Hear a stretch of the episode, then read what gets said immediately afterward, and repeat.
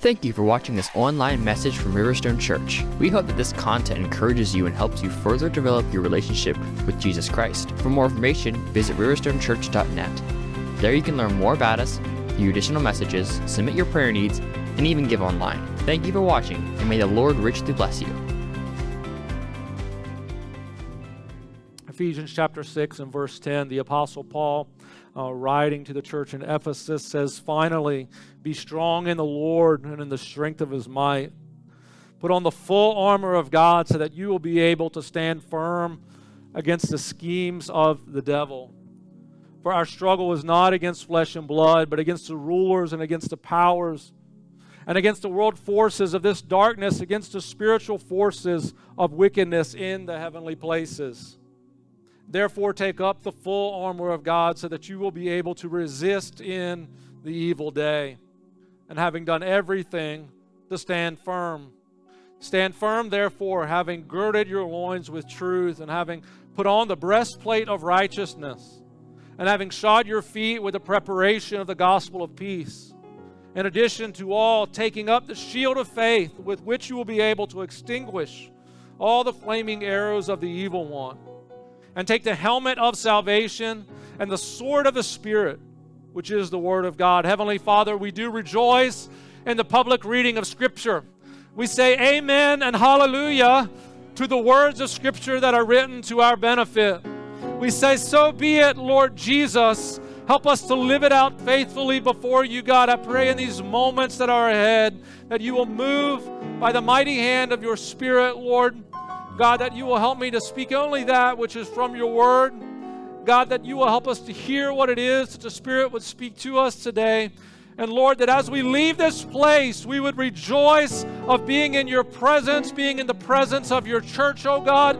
And we will rejoice that the word of God has been hidden within our heart, that in that day we would not sin against you. So thank you, Jesus, for your grace. Thank you for your mercy today. We love you, Lord. We praise you. In Jesus' name, we ask these things. Amen, amen, and amen. You may be seated. Praise the Lord. Three o'clock. Uh, if you want to worship with our Hispanic fellowship, that happens at 3 p.m. today. I'd encourage you to do that, whether you know the language or do not. Come and be blessed by being in God's presence uh, with some people who love to be in God's presence. And so I hope that you will uh, just take advantage of that this afternoon uh, at 3 p.m.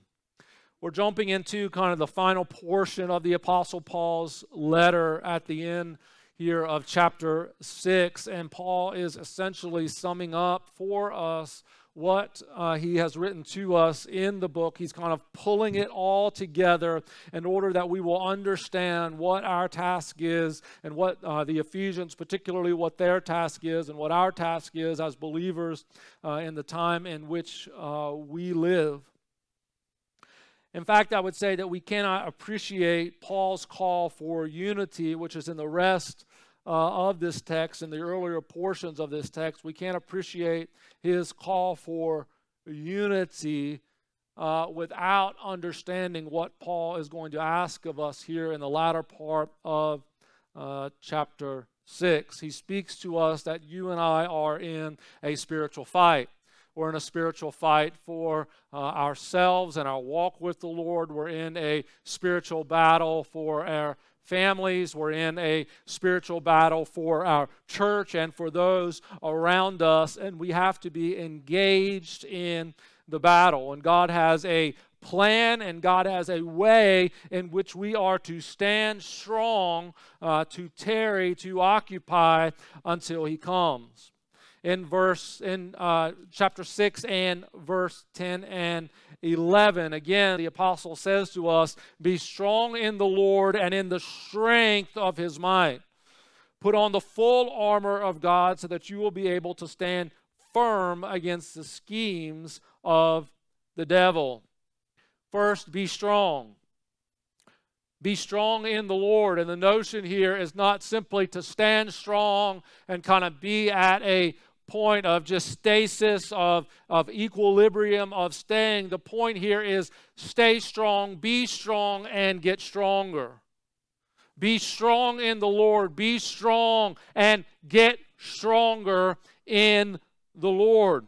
And the reason for us to grow strong in our relationship with Jesus and to continually, day by day, as we awake from our rest in the morning, to ask the Lord for wisdom and understanding of how we are to live for Him, the reason that we are to stand strong is because we have an enemy that is seeking to come against us and to deceive us.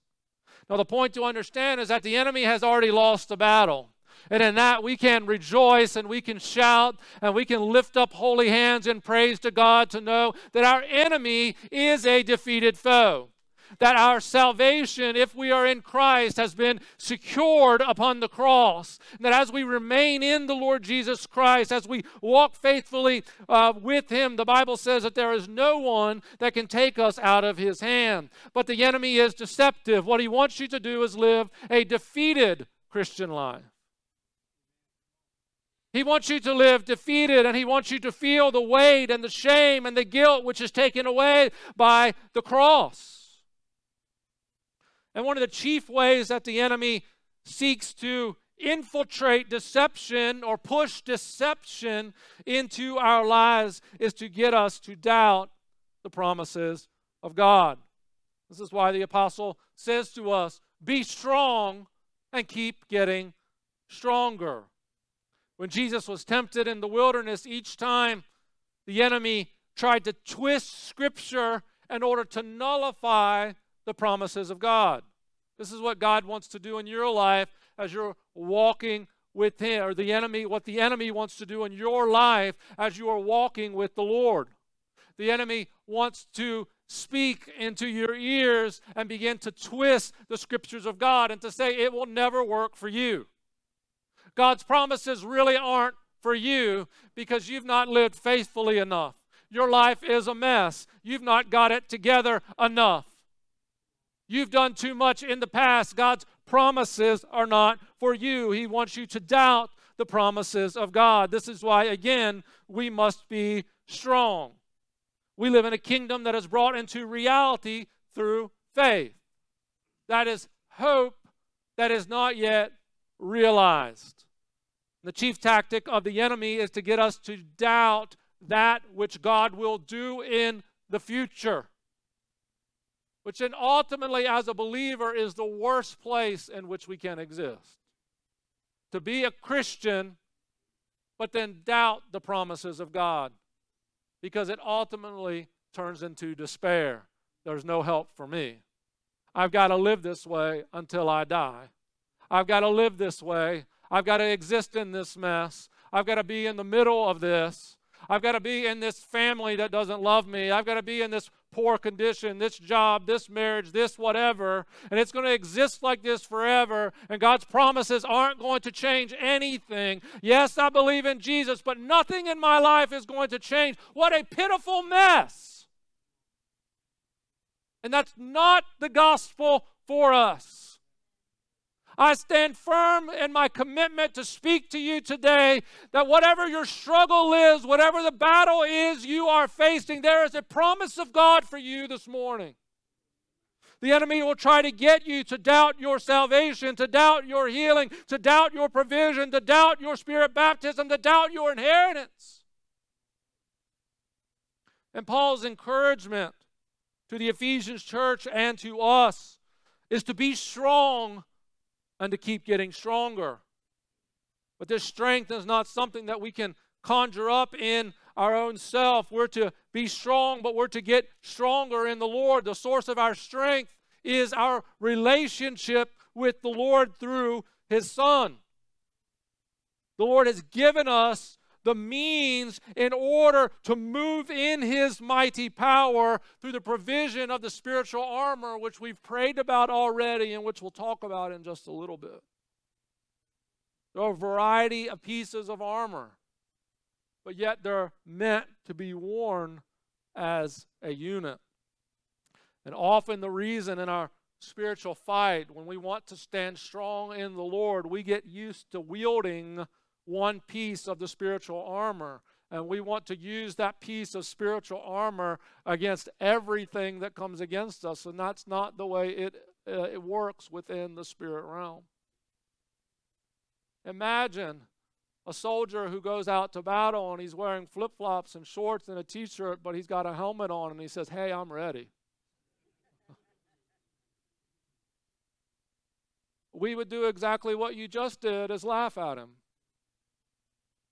because he's not ready. He may have a helmet, but he's not equipped for battle. There's other pieces of armor that complete the unit. There's other pieces of armor that help him to be fully protected in the battle.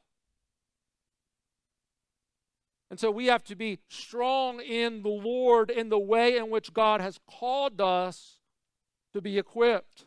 Often, I believe, we have not properly armed ourselves.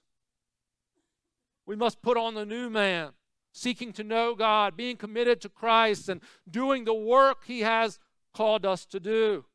We are to be strong in the Lord because we are fighting a vicious, supernatural enemy.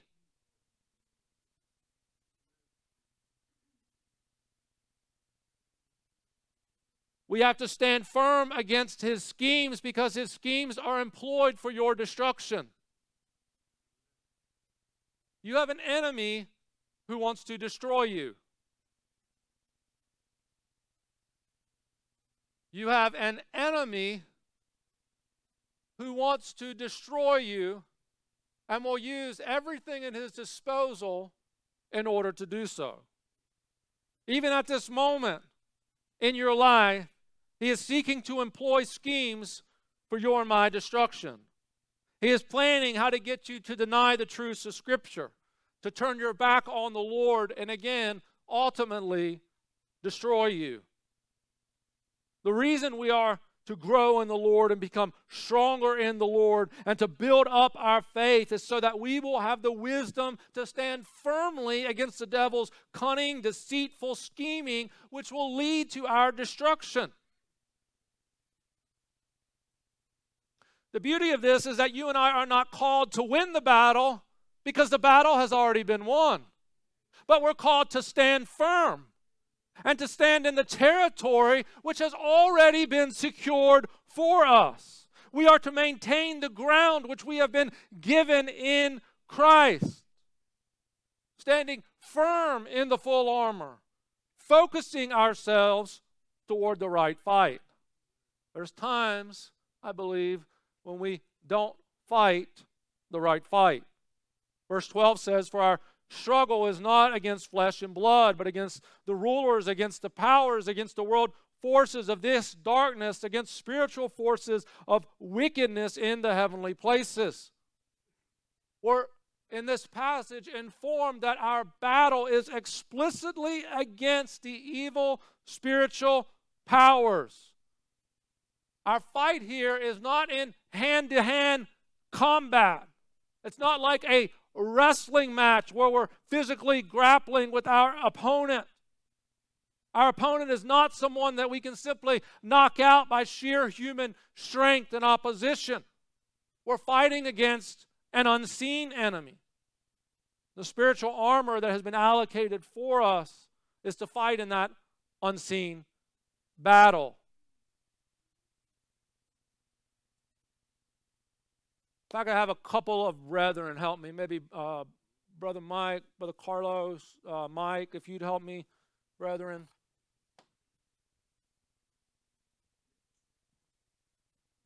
Take the end of that for me. Mike, if you'll hold that end and that end, hold this end. Kind of pull them and don't let them go. Like pull it, tight, tighten it out, kind of like a tension.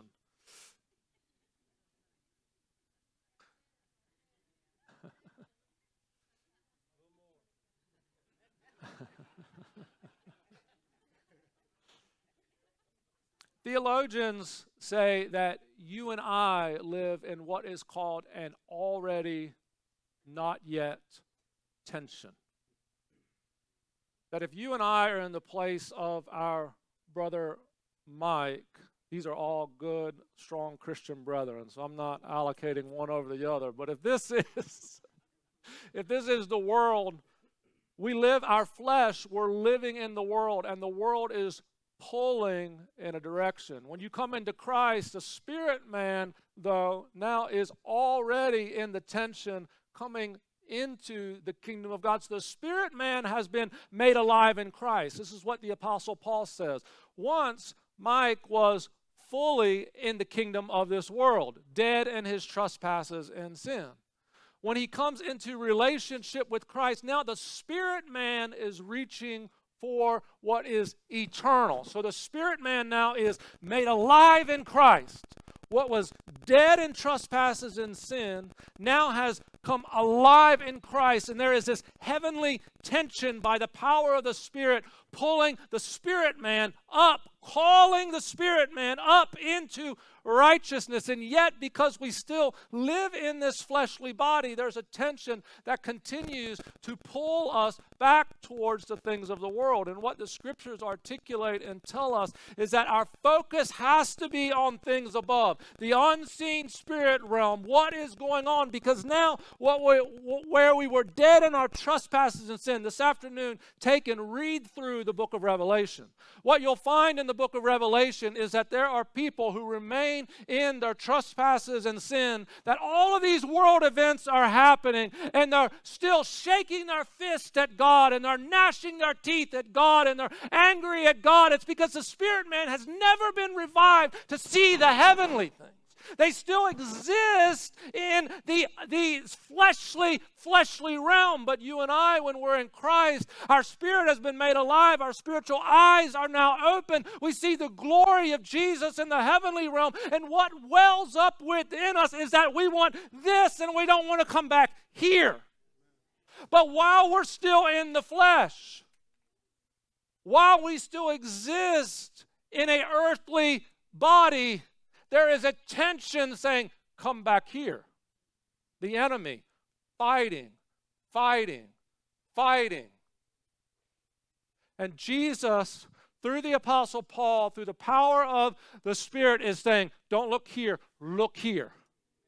I want you to arm you up, Mike Temple in the full armor of God, not just the helmet of salvation, not just the breastplate of righteousness, not just the preparation of the gospel of peace, not just about the truth. I want you to wear the whole thing, Mike, that you're focusing over here, that what is behind becomes less and less, and what is ahead becomes greater and greater. Thank you, brethren. This is the situation in which we find ourselves in. And there is a spiritual battle that seeks to continue to pull you toward the things of the flesh. This is why Jesus tells us about prayer. What does prayer do? Prayer requires you to take time. Prayer requires you to push back some fleshly desires and take time in order to feed the spiritual man to refocus upon heavenly things. Fasting comes along and it denies the appetites of the flesh. And we feel it within ourselves if you begin to push back the plate. You don't drink your coffee in the morning. Heaven forbid we start to get headaches and we start to think about food all the time and things when we didn't think about food before. And we start to think about pancakes and other cakes and uh, hostess cakes and all these things we never ate before because the flesh is gnawing at us. Come back here. But as we fast, we are in a period of longing after the Lord, saying, I'm denying the flesh in order to pursue righteousness that I may stand strong in the Lord. Our fight is against that unseen enemy that continues to try to pull us back to fulfill the appetites and the pleasures of the flesh. And you and I must be convinced that there is an unseen enemy in spiritual darkness. One of the biggest threats to us as believers is to doubt that we have an unseen enemy. To doubt that there's not an enemy coming around roaring about seeking to destroy us. That's one of our biggest threats, is to think he's over there. He's in those countries over there. He's not here in Charlottesville, Virginia. When we begin to think that and we begin to believe that, he's already began to infiltrate our mind.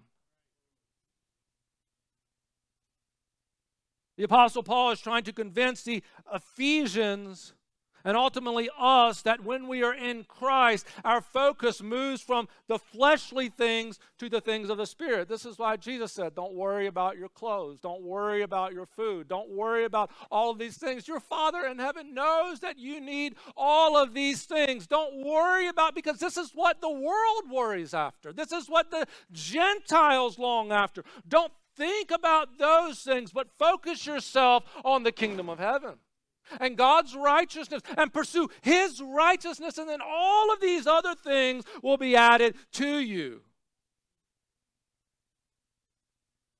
While we are still in a fleshly body through Christ, we have that sense of peace and freedom in the Spirit through Christ, through the power of His Spirit, we do not have to feel the guilt and the condemnation of sin any longer because we believe that in the Spirit, Christ has already borne that for us. Paul further tells us that as our fight is not against flesh and blood, sometimes even the fight is against ourselves.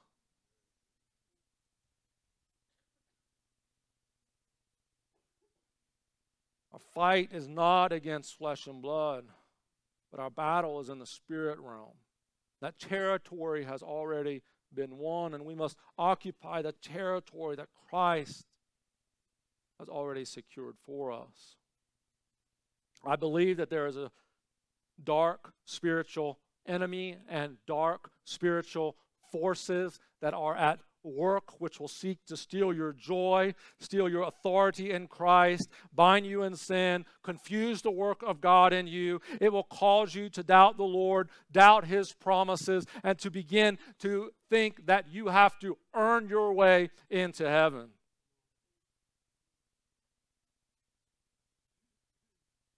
There's a, a brother who's passed away and is with the Lord.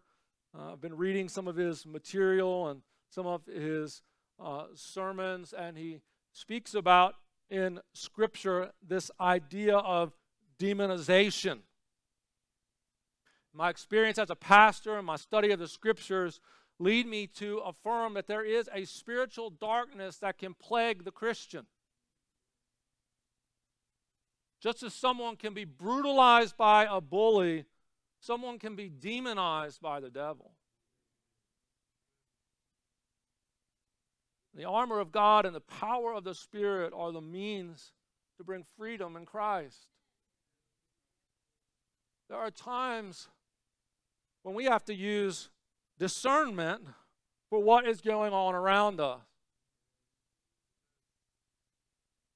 By faith, we believe in the Lord Jesus Christ. If by faith you believe in Jesus, you accept him as your Savior. You say, I cannot save myself. There is no amount of works that I can do in order to earn a place with God. But I believe in Jesus Christ of Nazareth, who died upon Calvary's cross, the righteousness that I could never have within myself. He has imputed that righteousness to me. And on the cross, he was a sacrificial Lamb of God who was my substitute. I should have been upon the cross. But he was on the cross in my place because I have sinned. I deserved punishment. But Jesus was the substitute for me upon Calvary's cross. I believe that. I believe he lived and I believe he died and I believe he rose again. If you profess that and believe that by faith, the Bible affirms to you that you are saved. Now, there are those who make that profession of faith, those who believe those things but still find themselves under the weight of sin. Maybe it's a battle in the mind. Or there continues to be over and over and over something that calls them back, whether it's you're not good enough, you're not capable enough. And some of those battles are just battles of the flesh, sort of ruts in the road that we've got to get out of through the power of the Spirit. There are other battles the Bible talks about, and it talks about besetting sins. Things that come against us over and over and over and over and over again that we're never able to seemingly get freedom from. Maybe that's thoughts in the mind. Maybe that's battles of sin or other things. I believe that those are spiritual attacks. However, you want to frame that, that is the enemy through the unseen spirit realm and unseen spirit warriors that we would call demons that is impacting you and impacting your ability to experience the full freedom that has already been won for you in Christ.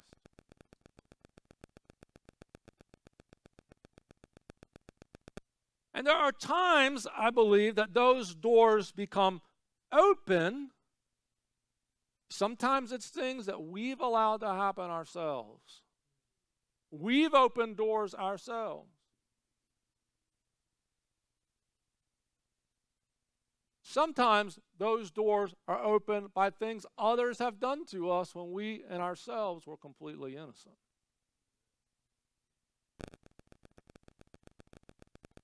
And yet, the enemy has taken advantage and come in and gotten a foothold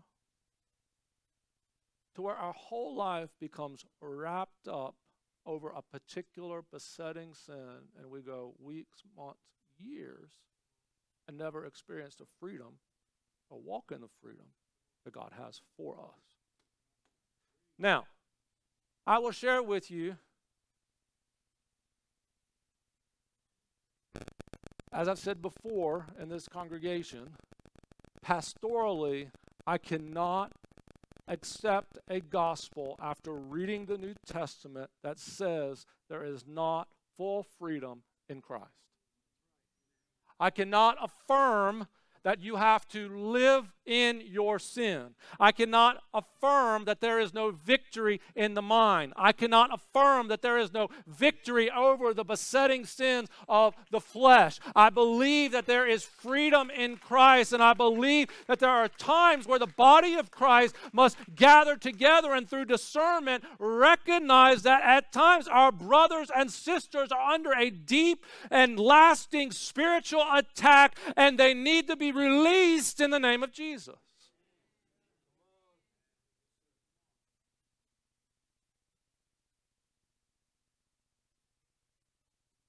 The way that we prevent footholds in our life, verses 13 through 17, clue us in.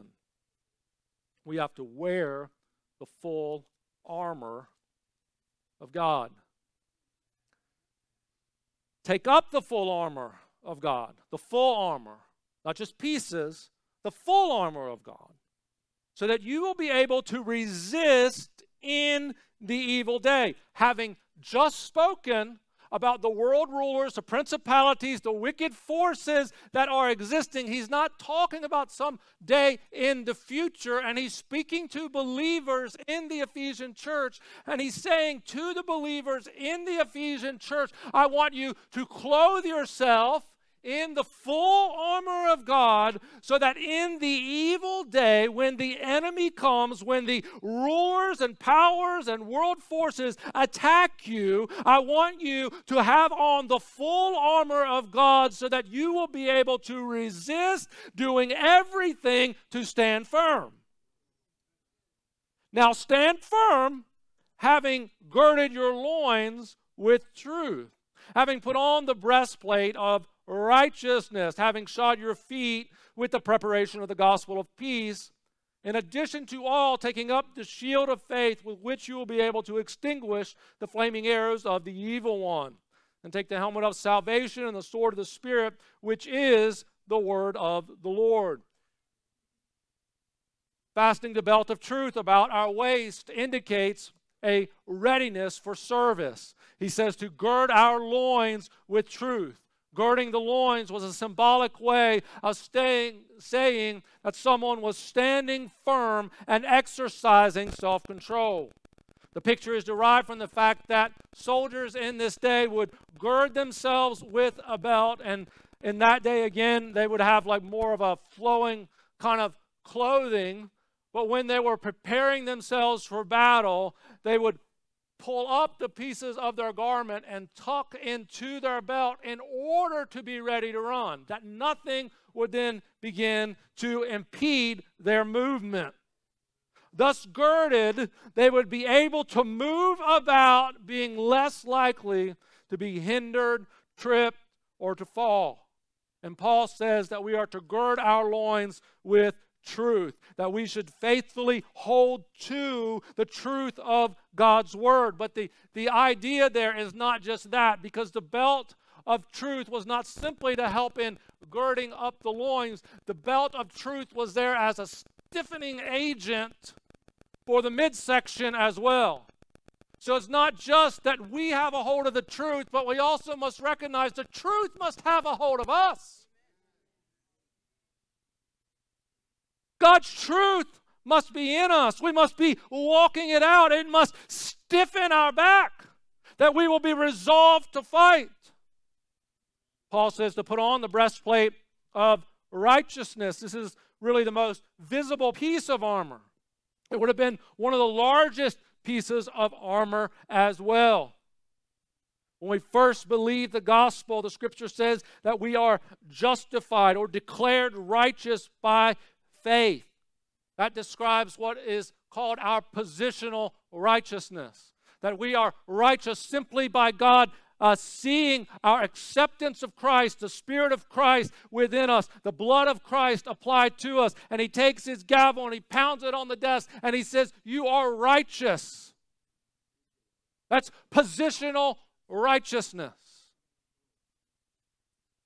But in this concept, Paul is not so much referring to our position of righteousness, but our daily practice of righteousness living rightly before God as we rely on the power of the Holy Spirit.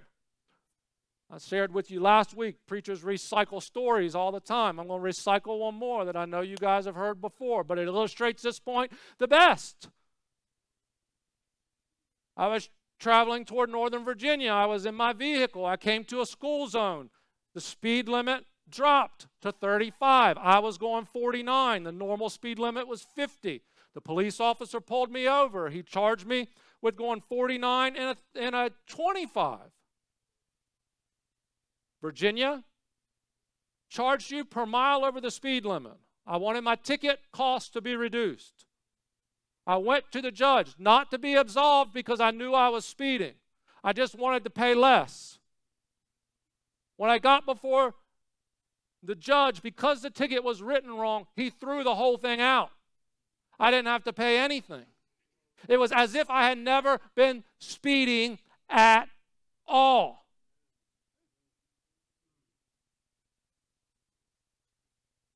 This is where we find ourselves in Christ. When we are in Christ, the gavel comes down on the desk. Our position in Christ is secured. We are righteous in Christ, even though we may be guilty. So we are positionally righteous, but that doesn't mean that every single time I pass in that school zone in the future, I'm rolling through at 49 miles per hour. Don't you think that the next time I crest that hill heading up on uh, 20 North and I'm passing that Locust Grove Elementary School, that I'm not looking at the sign and thinking, is it blinking? Some 10, 15 years later. And God did all that to me so I could have a sermon illustration.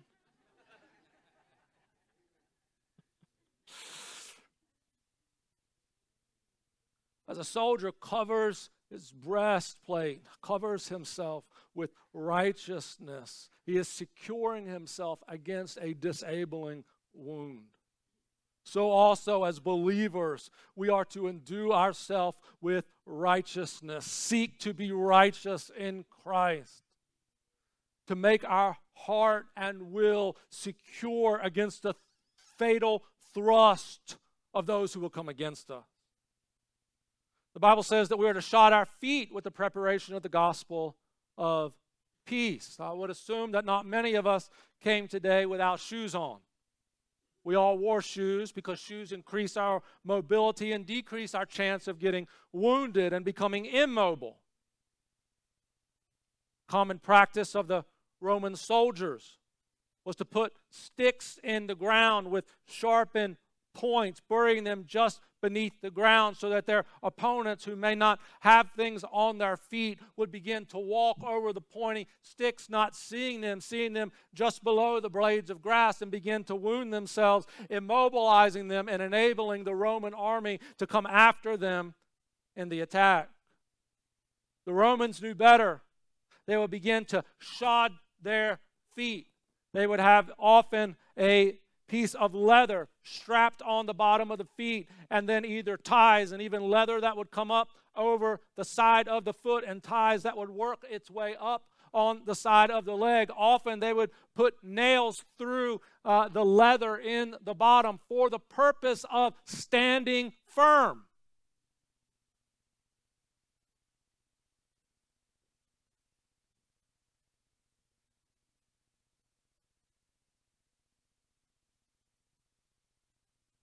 When your relationship with your spouse gets thorny, what do you do? You stand upon the gospel of peace. When your children are out of line, what do you do? You stand upon the gospel of peace. When you are struggling and you can't seem to overcome, you stand upon the gospel of peace when workplace things are not coming together, you stand upon the gospel of peace. The Lord says in John 16, I have said these things to you that in me you may have peace, because in the world you're going to have tribulation, but take heart, for I have overcome the world. Isaiah 26 and 3, another promise you keep him in perfect peace, whose mind is stayed on you because he trusts in you. Blessed are the peacemakers, for they shall be called sons of God. Matthew 5 and 9. In peace I will lie down and sleep, for you alone, O Lord, make me to dwell in safety. Psalm 4 and 8.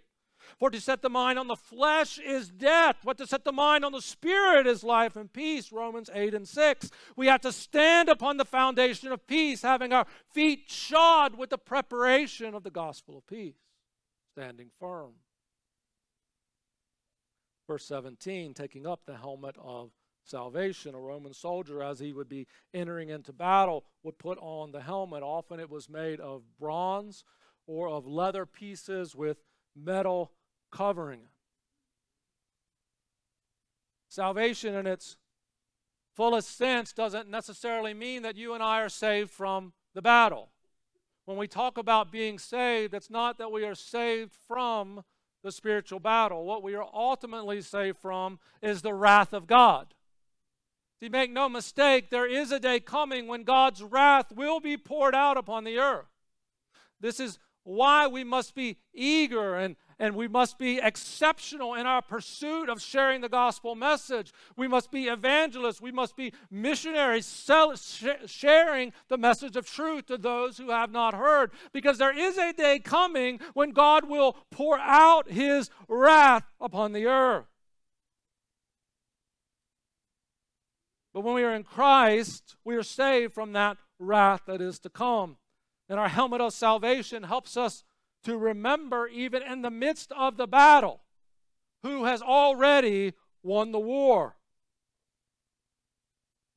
Or to think about modern warfare and soldiers who may perish on the battlefield. We just uh, celebrated Veterans Day this week. There's many who have served in order to protect many of the freedoms in which we enjoy. On Memorial Day, we remember those who gave the ultimate sacrifice. We recognize on Veterans Day all those who have served. Memorial Day, we rep- recognize those who have paid the ultimate sacrifice. In modern warfare, a soldier who has paid the ultimate sacrifice may never truly know the final outcome. But you and I, through the scriptures, are given a guarantee that through the power of the Spirit, you and I have already been victorious. What we are facing today, the battle that you might be facing this morning, is simply a lingering skirmish. But be assured and rest assured today, be encouraged in your walk with Jesus today that Christ has already conquered.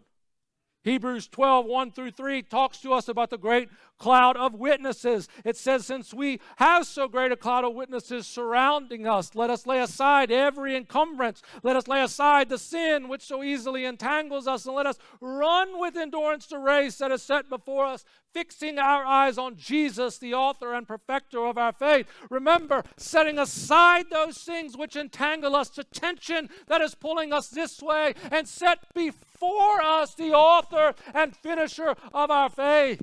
For consider him who has endured such hostility by sinners against himself, so that you will not grow weary and lose heart. When things get difficult, consider that there is a great cloud of witnesses that has gone before you. Consider the Lord Jesus Christ who endured hostility, so that you will not grow weary and that you will not lose heart. Strap on the helmet of salvation, knowing that Christ is the author, but also the finisher of your faith. Our Lord Jesus, He is strong and mighty. And what you are facing this morning, He is able by His grace to bring you through. Putting on the helmet of salvation, we also must take up the shield of faith. Many Bible commentaries refer to the shield of faith as a piece of offensive armor, but it is also a piece of defensive armor. When the enemy seeks to throw the flaming darts against you. All those forms of temptation that are common to so many of us temptation to pride, temptation to selfishness. Maybe the battle against others who may say slanderous things about us. Flaming arrows from the enemy of discouragement, despair, doubt. Many of our brothers and sisters around the world face the flaming arrows of persecution. They've lost loved ones. They've lost their personal possessions because of their faith in the Lord Jesus Christ. Under intense pressure to renounce their faith in order to escape with their very lives. This passage gives us a picture of a soldier who is huddled behind a shield with the flaming arrows of the enemy bouncing off. Shield would often be a piece of piece of wood that would have a leather covering over it, often soaked in water before a battle in order to pull everything tightly together. Scripture calls us to take up that shield of faith which, with which you will be able to extinguish all the flaming arrows of the evil one.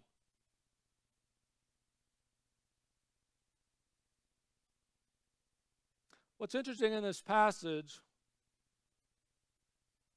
is it says, Take up the shield of faith with which you will be able to extinguish all the flaming arrows of the evil one. I'm not saying he doesn't, but it doesn't say in this passage that those arrows have been fired. Have you seen the battle movies of the medieval battles where they're just kind of drawn? And it looks threatening. It looks like something's about to happen. You're seeing the flame. Some of those medieval movies, you see the guys on the other side who are kind of trembling, kind of wondering what's going to happen next. For you and I, as we take up the shield of faith, often those shields were as I said, soaked in water for a purpose. That they're able to extinguish the darts. And I think often they can extinguish the darts before they're even fired by faith in the Lord Jesus Christ. That we can take up that shield of faith We are not cowering behind it. We're not shivering. We're not shaking. Our knees are not knocking. We're seeing the kingdom of God. We're uh, excited about what God is doing. Our face is as a flint for the glory of Jesus. We stand firm upon his promises. And as the enemy begins to pull back his bow, we are able with the shield of faith to extinguish before it is even launched by faith. We take up the shield of faith and we extinguish the fiery darts of the enemy. And we take up the sword of the Spirit, which the Apostle Paul says is the Word of God. We take it up and we advance with the power of the Lord Jesus Christ. And I will tell you this you don't pick up a sword in order to tickle your enemy.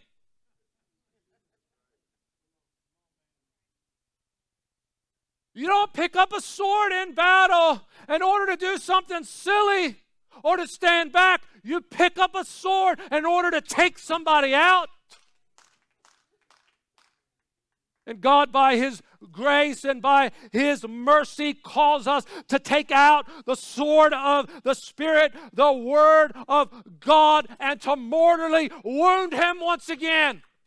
To take Him out to know that we can advance through the kingdom with the power of the Word of God that's hidden deep within our heart. That when the temptations of sin come, when the difficulties come, we can pull out of ourselves the Word of God which has been hidden in our heart and we can wound what's coming against us. Tell me it doesn't happen. The devil came to the Lord in his moment of weakness. Jesus had been fasting. Jesus had been praying the inauguration of his ministry, the beginning of his work on the earth. For 40 days, Jesus had been fasting and seeking. Jesus had been interceding. He had been in the presence, as it were, of the Lord. He was weary, he was hungry, he was tired. And the enemy comes at the opportune time to tempt.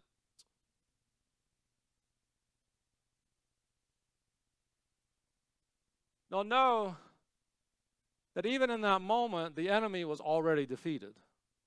It wasn't that it was going to happen. Jesus, the scripture tells us, is the lamb slain all the way before the foundation of the world. So his defeat had already happened, and yet, even to the Lord, the enemy is coming to tempt in order to thwart the plan of God. And that's exactly what the enemy wants to do with you. He wants to tempt you in order to get you to succumb at your weakest moment to his plan in order to seek to thwart God's glorious plan for you. He wants to focus you on the flesh and the fleshly nature and the temptations of the flesh and the desires of the flesh. I need this. I need more money. I need more opportunity. I need a better person. I need a better family. I need better. No, what you need is to focus yourself Take out the sword of the Spirit, the Word of God. Begin to stand firm upon His good and precious promises. And when the enemy comes to tempt you, you do exactly what Jesus said. Was it not written? Was it not written? Was it not written?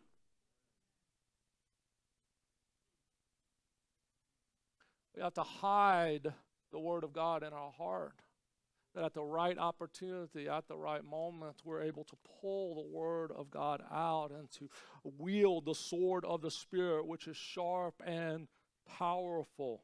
That we would not succumb to the temptations of the flesh and the battle of the flesh, but we'd keep our mind focused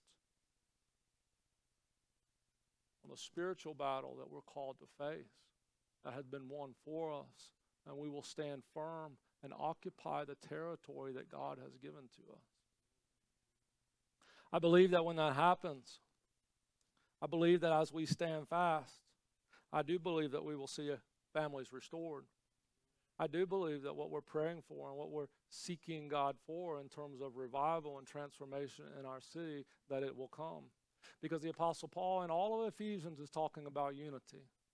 And if you and I, if we're writing a letter to someone that we love, if we're penning a letter to someone that we love, and I'm penning a letter, if I'm penning a letter to my son, Seth, in the back, if I'm penning a letter to him, and he's about to go off and whatever the Lord has for him. And I'm saying, Seth, you should do this. And I want you to do this. And I want you to do this. And I want you to do this. I can tell you that at the end of the letter, I want to put the most important piece. I'm going to say, after I've told you all this stuff, I want your mind focused on Jesus. I want your mind to be kept in the power of the Lord Jesus Christ. I want you to follow him with all that is within you. After I've told you how to live successfully here and here and here and here, and what I think about your life here, here, and here, what I want you to know is in, in spite of all of this, follow Jesus. Follow hard after the Lord. Love Him with everything that is within you. And the Apostle Paul, as he's loving the Ephesian church, as he is writing to the Ephesian church, he's saying, I want you to be in unity. I want you to have good relationships. I want you to have good marriages. I want you to have children who are raised up faithfully. I want you to have relationships with people who are in the workforce with you and what your vocation is and what has been called to do. I want you to have good relationships and all of those things. But above all, to bring unity in the church, to bring unity in the body, I want you to fight the spiritual battle. I want you to be steadfast. I want you to be immovable. I want you to put on the helmet of salvation. I want you to have the preparation of the gospel of peace. I want you to have a belt gird about you to hold yourself together in times of difficulty in order that there would be unity in the church of God. This is what the gospel calls us to. We want revival, then we must pray that our eyes are open to fight the spiritual battle. And I want to tell you today that if you find yourself smushed under the heavy weight of the enemy, we have got to get to freedom. And I can't say, I, I can say that it is provided for you. I can't say that if we pray for you today, we will try to believe by faith, as best as within us, that God will fully and miraculously deliver you today. But what I can tell you is that He will give you grace. And if you don't stop, if you don't quit focusing, if you don't turn aside, if you don't pull back to the ways of the flesh, but you keep your eyes set, you keep your focus ahead, you keep your mind focused on Jesus, I can tell you, you will win the battle through Christ. I can tell you that I've seen those who have been faithful because every step of the way God is teaching you something. Every step of the way God is telling you how to more fully fasten yourself in His armor, how to more fully wield His armor. And here is what I will tell you, brother and sister, that when you get the victory, it doesn't stop there. When you get the victory over sin, if you've gotten the victory over your sin today, if God has miraculously delivered you, if His hand has been upon you, I'm telling you, it doesn't stop there because then God is calling you to take that to someone else. Because there's someone else who's struggling, there's someone else who's challenged, there's someone else who's difficult, and God needs you to speak His truth over their life. How do they overcome? I think you said it, Sister McCready, this morning, didn't you? You said they overcome by the blood of the Lamb and the word of their testimony. And it's time in God's house that we hear the testimonies once again of God's power and deliverance, God's grace and His mercy. I will tell you that I'm feeling more of a freedom myself. I'm feeling a lot of freedom to be able to talk about what's back there because I want someone to know what was back there and what brought me here.